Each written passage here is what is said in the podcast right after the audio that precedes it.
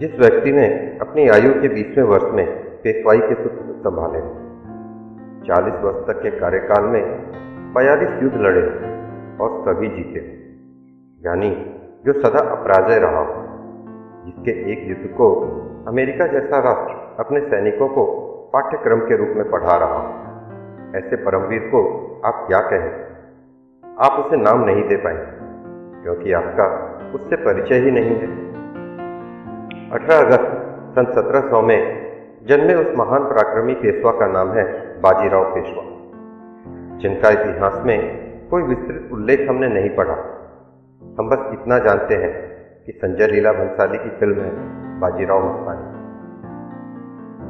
अगर मुझे पहुँचने में देर हो गई तो इतिहास लिखेगा कि एक राजपूत ने मदद मांगी और ब्राह्मण भोजन करता रहा। ऐसा कहते हुए भोजन की थाली छोड़कर बाजीराव अपनी सेना के साथ राजा छत्रसाल की मदद को बिजली की गति से दौड़ पड़े।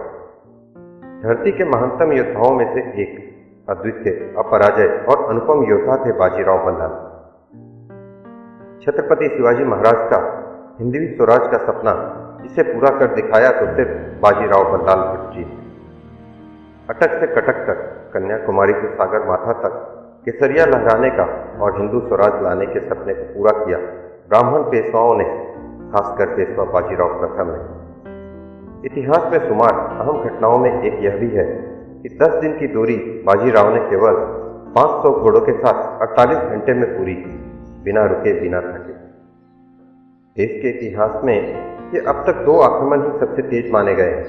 एक अकबर का फतेहपुर से गुजरात के विद्रोह को दबाने के लिए नौ दिन के अंदर वापस गुजरात जाकर हमला करना और दूसरा बाजीराव का दिल्ली पर हमला। बाजीराव दिल्ली तक चढ़ाए थे। आज जहाँ ताल कटोरा स्टेडियम है, वहाँ बाजीराव ने डेरा डाला था। उन्नीस बीस साल के उस युवा ने मुगल ताकत को दिल्ली और उसके आसपास तक समेट दिया था। तीन दिन तक दिल्ली को बंधक बनाकर रखा। मुगल बादशाह की लाल किले से बाहर निकलने की हिम्मत ही नहीं हुई। यहाँ तक कि बारहवा मुगल बादशाह और औरंगज़ेब का नाती दिल्ली से बाहर भागने ही वाला था कि उसके लोगों ने बताया कि जान से मार दिए गए तो सल्तनत खत्म हो जाएगी।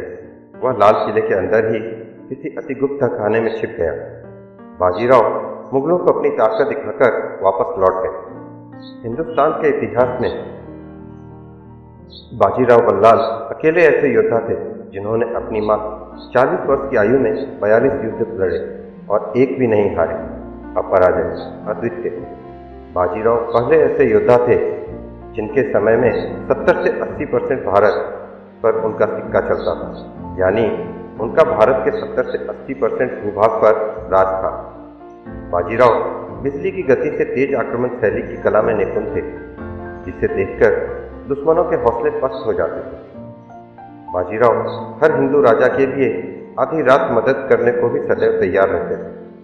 पूरे देश का बादशाह एक हिंदू हो ये उनके जीवन का लक्ष्य था और जनता किसी भी धर्म को मानती हो, बाजीराव उनके साथ न्याय करते थे। आप लोग कभी वाराणसी जाएँगे तो उनके नाम का एक घाट पाएँगे, जो खुद बाजीराव ने सन 1735 में बनवाया था। दिल्ली के बिरला मंदिर में जाएँगे तो उनकी एक मूर्ति पाएँगे, कक्ष में जाएँगे तो उनका बनाया आईना महल पाएँगे, पूना में मस्तानी महल और शनिवार पाड़ा पाएँगे। अगर बाजीराव बल्लाल लू लगने के कारण कम उम्र में ना चल बसते तो ना तो अहमद शाह अब्दाली या नादिर शाह हावी हो पाते और ना ही अंग्रेज़ और पुर्तगालियों जैसी पश्चिमी ताकतें भारत पर राज कर पाती। 28 अप्रैल सन 1740 में उस प्रक्रमी अपराधी योद्धा ने मध्य प्रदेश में सनावत के पास रावेर खेड़ी में प्राणोत्सव किया। आज उनकी पुण्यतिथि है। उन्हें सत सत नमन। दोस्तों हमारा इतिहास ऐसे वीर और गौरवशाली योद्धाओं से भरा पड़ा है।